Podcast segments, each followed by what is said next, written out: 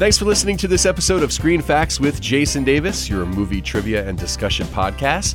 Please like the Facebook page and leave your comments or questions there at facebook.com slash screenfacts. You can also tweet me at Jason Davis Voice or email screenfacts at yahoo.com if you want to join in the conversation.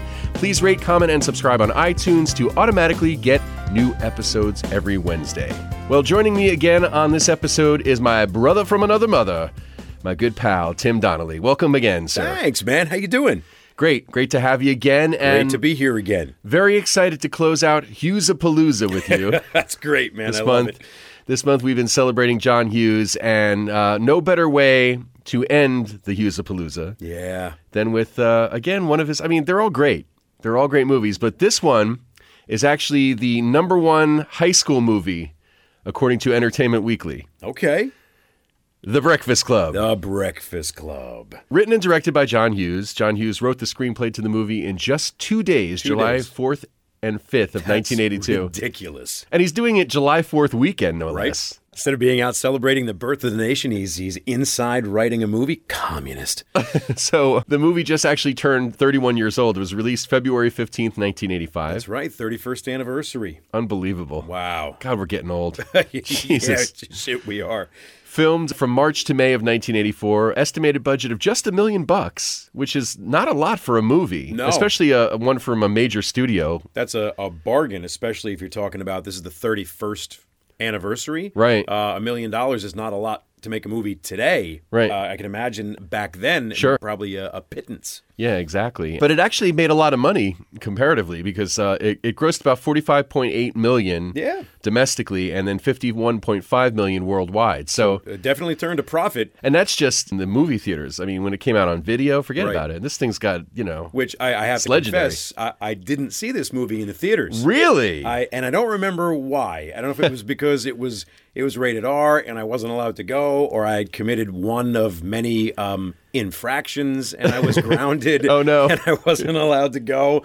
But I saw this on uh, kids VHS, oh, yeah. right? Hey. VHS, baby. You could have said Betamax. It really blew my mind. I definitely saw this in the theaters, but of course, you know, when it came out in video and on cable and over the years, I mean, I've seen it in every format available, I right, think, right. over and over again. It, it, it never gets old. Never. Stands up very well. Yeah. So many years later. It's great. And, and when this came out on videotape, this was a very popular thing to watch when you would go over other people's houses. Sure. VCRs had exploded, and so had video rental stores. Oh, yeah.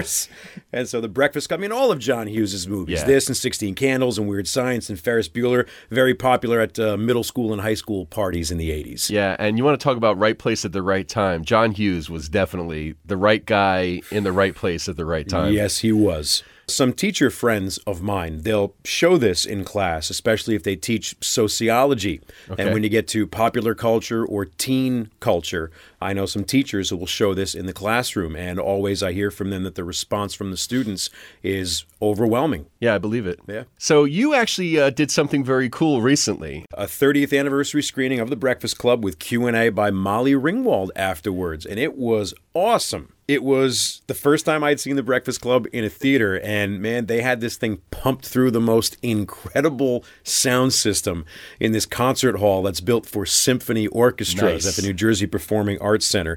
And I went with my sister-in-law Jen, and we just made it there on time. And literally, as soon as our asses hit the seats, you heard the boom, boom, boom, boom, boom, boom, boom, boom of "Don't You Forget About Me." It was great. The crowd was into it. The crowd was pumped. You heard people saying the lines, and like, Oh, yeah. everybody knew all the lines. And it looked like most of the people there were were our age, or Yeah. early to mid forties, and it was pretty obvious how much this movie meant to all of yeah. us. There was just this kind of shared ambiance of we're all in this together and this movie means a lot and it was great. And I we'll talk later in the podcast about some of the things that Molly Ringwald revealed to us during the Q&A. Okay, so uh, of course, you know, if you've seen this movie, I, I would imagine you have if you're listening to this podcast. But uh, as we all know, this was probably the cornerstone of the Brat Pack movies. Right. This is the one for my money. Yeah, no, I would agree with you. This is the go-to Brat Pack movie. Uh, Brat Pack, by the way, they didn't like that moniker. They were they were none too pleased when the reporter from New York Magazine saddled them with that. If anybody from the cast happens to hear this podcast, I apologize for calling you the Brat Pack. Mm-hmm. we're I not. actually thought it was a term of endearment. At first, they took it as as an insult or a slight because they didn't like being referred to as, brats, bratty. yeah. Over the years, I think it's a term of endearment. So Emilio Estevez, Judd Nelson, Molly Ringwald, Ali Sheedy, Anthony Michael Hall, and Paul Gleason are your Ah, stars. the late great Yes. character actor Paul Gleason. They were all not teenagers. No, they weren't. Actually, two of them were. When they were filming the movie, the ages of the main cast, Judd Nelson was the oldest at 25. Okay, so the age of a college graduate Right. at that point. Right. Emilio Estevez, 23, and Ali Sheedy as well. Right. Molly Ringwald was 16, Wow. and Anthony Michael Hall was They 17. were babies. Yeah. Wow. Yeah. So, and, and the interesting thing, too, is that Emilio Estevez, Judd Nelson, and Ali Sheedy also played college graduates same year, 1985, in St. Elmo's Fire. Right. Yeah, so it's kind of funny that they're playing high school students and college graduates in the same In, year. in the same year, in 85, yeah. Very impressed, by the way, at both Anthony Michael Hall and Molly Ringwald. I was sort of cognizant of the fact that they were both very young when they did this, 16 and 17 years old. But if you watch the movie, I mean, really watch the movie, I think that they both kind of give this this wisdom beyond their years performance. Definitely. A little known fact about the movie is that, uh, believe it or not, it was originally suggested there would be several sequels to The Breakfast Club, one every 10 years or so, in which the characters would get back together. But this never happened because the relationship between John Hughes and Judd Nelson was pretty volatile. In fact, Hughes almost fired Judd Nelson because of his negative attitude toward Molly Ringwald off camera. Judd Nelson showed up at the audition as the character John Bender, and he stayed in character because he figured, hey, what the hell, why not? Go for it. And ironically, it was Paul Gleason who plays the principal that really rides Bender. Paul Gleason convinced John Hughes that uh, Judd Nelson was really a great actor. He was just going method, trying to stay in character, but still, John Hughes said that he would never work with Judd Nelson again. He he's is very intense. Yes. I don't know if he's like John Bender in real life. I hope not. I was watching the documentary special on the DVD. Okay. I think it was, I don't know if it was uh, John Capellos, Okay. who plays Carl, Right, the the- janitor, or Anthony Michael Hall. One of them says that Judd Nelson is nothing in real life like his character, John Bender. Oh, that's that that just gives you He's more sweet, respect. he's funny, he's kind, he's generous. They had nothing but wonderful things to say Very cool. about him. And even Judd Nelson admits, yeah, you know, I was kind of an asshole, but I wanted to stay in character. I figured, what the hell? Judd Nelson was so into character that he went undercover at a local high school just outside of Chicago, and he convinced the students there that he was a legitimate high school student. he bought beer for them with his fake ID, and then Nelson told them to drop him off at the hotel where all the rest of the actors were staying. And he told the kids, you know, he said, well, they would ask me, why was I staying at this hotel? And I just said, ah, uh, I'm staying there while my dad's incarcerated because my dad's in jail and I got no place to stay. that's pretty great. That- that's- his, that's quote method, unquote man. fake ID. Yeah, Right. uh, yeah, that's definitely method. And you know what? Good, good for him. If that helped him get into character and if that helps him sell the character of John Bender, then hey, you got me convinced. Well, Judd Nelson, um, by the way, you mentioned before that he auditioned as the character. Mm-hmm. The outfit that he wears in the movie was what he actually wore to the audition. Oh, yeah. So he was like John Bender from he the word go, walked into the audition as John Bender. which yes. is very cool. yeah, good for him. There was a movie that he did uh, also in the 80s called From the Hip. From the hip, where he plays a lawyer, and John Hurt is Yeah. on trial. And he's got yeah, amazing. great, Amazing movie. in that. And that's Great another movie, that I, I really want to revisit. I got to find a copy of that somewhere. yeah, that's good stuff. From the hip, And what's interesting is some of the other people that were considered and almost even were in the movie. yeah, some other interesting choices Yeah. for uh, for these roles. John Cusack Mm. had auditioned several times for the Bender role, and he was cast as John Bender. And John Hughes dropped him in favor of Judd Nelson after uh, the casting director put in uh, their influence. Right. And Nicolas Cage was also considered for the role, but uh, they couldn't afford to pay him. His salary was too high. Young man, have you finished your paper? Does Barry Manilow know that you raided the Declaration of Independence? Sorry about that. No, it's actually pretty good. So Jodie Foster was considered to play Claire, and Brooke Shields considered to play Allison. Robin Wright and Laura Dern also auditioned for the role of Claire. Okay, I get it. I can see that. And also, Molly Ringwald was originally asked to play Allison, but wanted to play Claire. And she obviously convinced John Hughes in the studio to, to make the change. Yeah, Emilio Estevez was originally going to play Bender. John Hughes couldn't find somebody else to play Andrew Clark, so Emilio took that role instead. Nice. And another cool thing in the movie Anthony Mm-hmm. Michael Hall's real life mother and little sister, Mercedes, the mother and younger sister, Mary Christian, play his mother and sister. At the beginning, Yeah, when- dropping him off. Yep. And who plays his father picking him up from detention? an uncredited John Hughes. John Hughes. Very cool. And the BMW that Claire's father is driving her to school in is Mm-hmm. Right. belonged to John Hughes. As Really, well. that was Yeah. his BMW. Yep. Interesting. Yep. And i- if you look, when John Hughes comes to pick Brian up at the end of detention, the license plate on the front of his car says uh, EMC2. Right. E equals MC squared. Yep. And Andrew's father has a vanity plate that says Ohio State. Okay. This is another interesting thing that's very unusual about this movie. It was shot entirely in sequence, Wow. which they never do. John Hughes had them actually rehearse as if it were a play. Okay. The whole movie from start to finish a couple of times before they actually started to film. And that probably helped with the budget too. I would Sure. think. I'm, I'm sure. But But- it has it has the, the feel of a, of a play almost, does. almost like like a like a high school play. You have five main characters Mm-hmm. and a couple of supporting side characters, and the action uh, more or less takes place in one central location. Right. Kind of kind of like a play. I'm amazed this hasn't been turned into a Broadway show or, or something like that. I would love to see this on the stage. I think it Yeah, would me be too. amazing. I think it would work. And a lot of it was there was some improvisation too, which is very cool. Yeah, he was not afraid to let the actors improv, and he- you know his script was not gospel necessarily. Yeah. If uh, if the actors came up with something great, it would it made it into the film. And that honestly speaks volumes of John Hughes. Yes, I because agree. He's the writer. Right. So I mean, you know, for him to not be protective of his own work Yeah. when he's the writer director and I don't know if he produced this too. Good for him. Yeah. You know, when the actors came up with something uh, really cool, like for example, the the scene when they're all sitting on the floor in the library Yeah. and they're talking about why they uh, were in there. Why they're all in detention for the day? That's all unscripted, right? it's amazing. That was all ad libbed by the actors. yeah, I mean, to come up with uh, with that kind of stuff is very cool. Great line in that scene where uh, Brian's reason for having a, a fake ID is so I can vote. of course. Anthony Michael Hall ad libbed that. yeah, That was It's great. That's great, and that, and you would believe that from from Brian Johnson. Yes, yes, you would. From So- Brian Ralph Johnson. Your middle name's Ralph, as in puke. I always thought it was funny that his name was Brian Johnson too. He's the singer from I'm the singer from ACDC. ACDC, right? Like the complete opposite of that About guy. as un rock and roll as you totally, can possibly get. totally. Uh, some other interesting things: uh, the dandruff that Allison shakes onto her pencil drawing for the snow. Uh, that was done by by sprinkling Parmesan cheese onto the sketch. Um, and uh, Allison, you know, she doesn't speak until 33 minutes into the movie. The first actual thing she says is "Ha," and then they all turn around and go, "Shut up."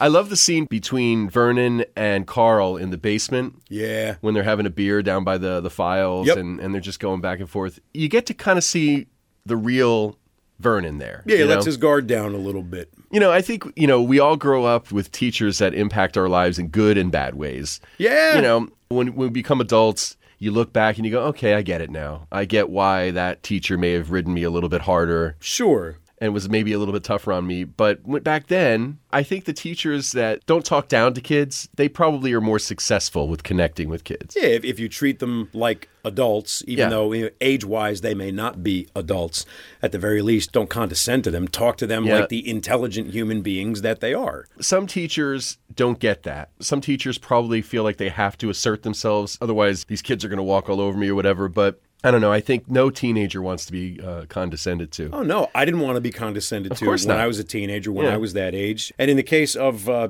Principal Vernon, it's clear that I think he's been doing it way too long. He's clearly unhappy in his life, and so he takes it out on the kids. Yeah. because he's not happy where he is. Right. He, you know, they, misery loves company. It's so well written. Yeah, it great. really is. It's awesome. Really is. Thank you, John Hughes. Yes, indeed. The quote at the beginning of the movie from David Bowie's song Changes, Mm-hmm. Ali Sheedy suggested that quote to John Hughes to kick off the movie. Yeah. And she found out that he used it when they went to the premiere. Oh, that's so and cool. she saw it up. She goes, "Ah, I told him about that. That's my quote." How and yet he never cool. said a word. He just put it in the movie. Very cool. On her suggestion. And what better way to to sum up what the movie is all about? Yeah. These children that you spit on as they try to change their worlds, they're immune to your consultations, but they are quite aware of what they're going through. They get it. They know. in the mix of all the great cast members, you almost forget about John Capellos as Carl the janitor. but he He's one of my favorite characters in the movie. he was in several of John Hughes' movies. too. Yeah, great character actor. But he um, jokingly warned the young actors not to get Mm-hmm. too intense when they were performing because Martin Sheen once suffered a serious heart attack while doing Apocalypse Now. Yeah, it almost killed him. He didn't realize that Emilio Estevez was Martin, Martin Sheen's Sheen's son. son, yeah. And, you know, Emilio was a little pissed off about that. None too happy about the Yeah. joke. huh? He apologized to Emilio. Sure. Emilio accepted his apology and no harm, no foul. There was, you know, it didn't affect the filming or anything like that. Right. So fast forward to 1999, Capellos guest stars on The West Wing with Martin Sheen, tells Martin Sheen the story, and they have a good laugh. They have a about nice laugh about it. That's great. it. That's very funny stuff. That's good stuff. Interesting thing about uh, John Capello's character, Carl. He's listed in the credits, I think, what, either as Carl or Carl the janitor, but he has a last name. His last name is Reed. Uh-huh. Carl Reed, R E E D. And you see that in the beginning of the movie Mm-hmm. with the Anthony Michael Hall voiceover narration. Carl is, you know, he went to that high school. Wasn't he voted Man of the He was Year? voted man of the year at high school, great. and now he's back as the janitor. Yeah, Yeah. and then when he says, "I look through your lockers," the look of shock that he gets from John Bender. yeah, because Bender's got drugs He's in there and like- stuff. I was like, oh shit, he's seen my dope. Yeah. And then the ultimate goes, oh, by the way, that clock's 20 minutes fast. Yeah. And then he gets this little kind of, uh, you know, wise ass acknowledgement of a smirk from Bender, like, Right. you know what, Carl? Good for you. Yeah, Good for exactly. you to burn us like that. So you know it's interesting too. You know, you look at the movie and you're watching, you go, "Wow, that is a cool library." Mm-hmm. Like I wish I went to that school. Spoiler alert if you went to that school, you would not have seen that library. No, because it wasn't actually a real library. Nope. And that blew my mind when I read this. Yeah. Um, the library was constructed in the gymnasium of Maine North High School specifically for the film. Yes. The school had closed down a couple of years earlier in 1982, and the building had been used for park district purposes before the Illinois State Police bought it. Uh, and there was a police station, which it is to this day. Right, it's a so police station. I'm sure that there's people that walk around that station going, "Yeah, the Breakfast Club was filmed here." I would. You can't talk about a John Hughes film without talking about the soundtrack. man. Absolutely. And in this case, you know, this movie by far had the biggest hit single that came from it, Oh, right? of course, Simple Minds, Don't You Forget About Me. It was a number one hit for Simple Minds, but they were not the first choice for the artist to perform the song. No, they weren't. Before Simple Minds, both Billy Idol and Brian Ferry of Roxy Music, uh, both those guys turned down offers to record it first. Although it's funny, in 2001, Billy Idol did record his own version of it as a bonus track for his greatest hits album. And the song was also turned down by Chrissy Hine of The Pretenders, who suggested that they offer it to Simple Minds because at the time, I'm sure it's not a coincidence, she was married to Simple Minds lead singer Jim Kerr. Right. Just the way that that kick drum in the beginning. Ah. it's amazing. The song still has resonance. Oh, I mean, totally. it's, it, I don't think it's any surprise to uh, the listeners in podcast land that you and I, we used to work for uh, for a trivia company. In between asking the trivia questions, we'd play songs. Every time I would play this song without fail, I get someone to come up to me, go, "Oh, it's a great song," and you'd see people kind of bobbing along and singing along and Right. tapping along. It's such a great song. Before I started pursuing voiceover full time, you know, for many years I worked in radio. Mm-hmm. Yes. And when I was working at um, Light Rock Station down in, in Charlottesville, Virginia, Seville. Mm-hmm. I used to play this song all the time, you know, and it probably still gets played. So, yeah. Yeah. I mean, it's got legs as strong as the movie. Let's put it that way. so, A great, song. is a great song. Yeah, man. absolutely. And I think the reason that the song is still so successful probably is because the movie still resonates. You know, I when, think Mm-hmm. when I think about this movie, it makes me think about the song. Right. And when I hear the song, I think about the movie. right, you go, "Oh, I want to watch The Breakfast Club." again." Yes. It's great. Yes. That's when you've made your mark on right. You know, that's a strong argument for this being the greatest John Hughes film, period. yeah. I mean, it's not my favorite. Uh, Ferris Bueller is definitely my favorite. For me, it's either Ferris Bueller or 16 Candles, with Ferris Bueller maybe edging 16 Okay. Candles. Interesting. One of the famous things in the movie, and it was even talked about in another Universal film, Pitch Perfect, is the end scene, the very end scene with Judd Nelson. Bender pumps his fist Yeah. and raises his fist as he's walking across the field. Yeah. yeah. So, as it turns out, that was ad libbed, which is amazing because you go, that's that seems like it's scripted. you Right. know? It makes sense. But you you could argue that that might be the the indelible image Right. of the movie is Bender with his fist up in triumph as the sounds of "Don't You Forget About Me" play again, Right. as bookends to the film. Yeah, they just kind of directed him just do a couple of different actions as you're walking off Yeah. into the sunset, so to right, speak. just do something. yeah, and he came up with that, and there you go, iconic. So good. So um, let's talk a little bit about uh, what you remember from the Q and A with Molly Ringwald, Sure. the infamous lipstick trick. Somebody asked her about that at the Okay. Q and A. Okay. and she admitted that she she couldn't do that and she didn't really do that and that Okay. was just some clever editing. So another thing that I read was that her entire outfit that she wears in the movie was purchased specifically for the character from a Ralph Lauren store.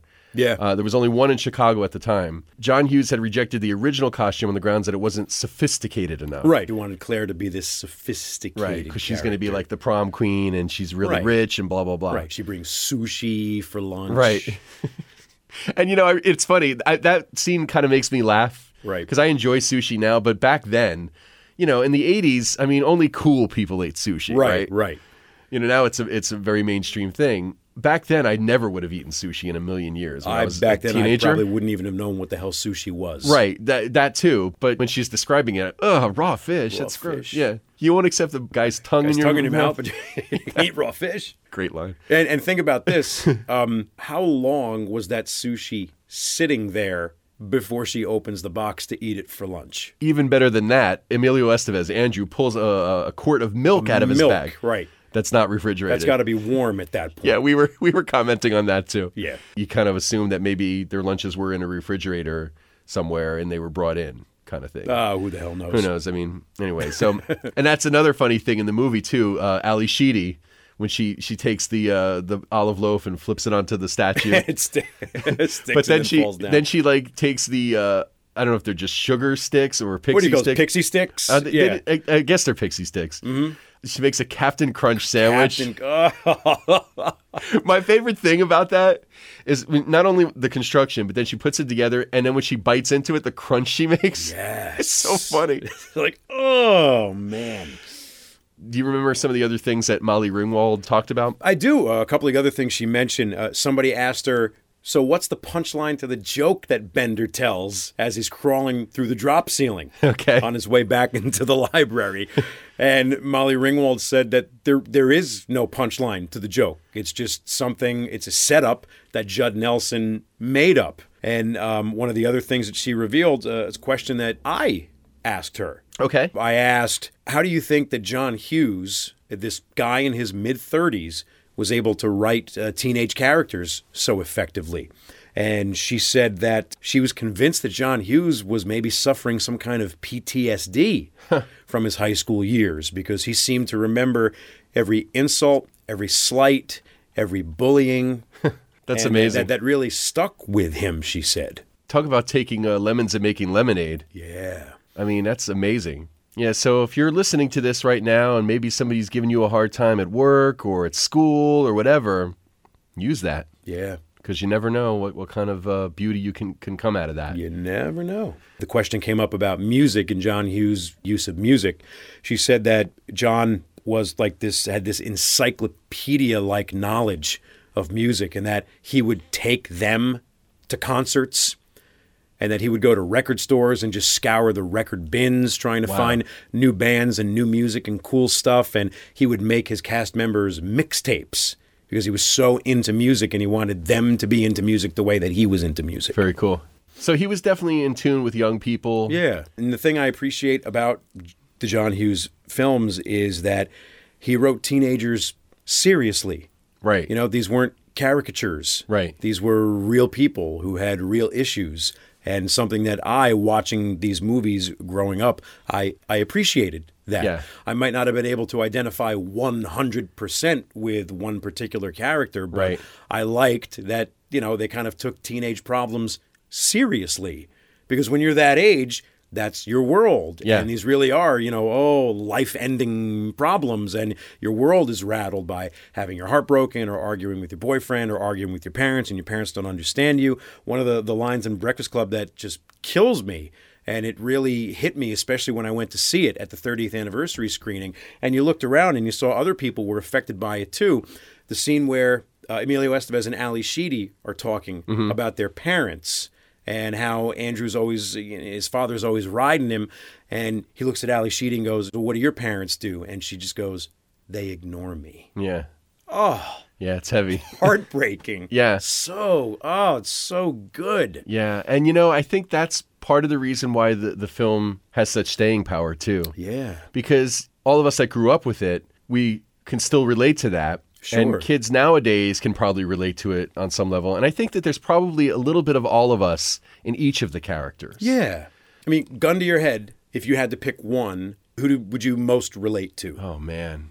Well, when I was a teenager, I was I was really into metal and, and hard rock or whatever, but I wasn't a bad boy like Bender. Right. I mean, you know, I wasn't an angel, mm-hmm.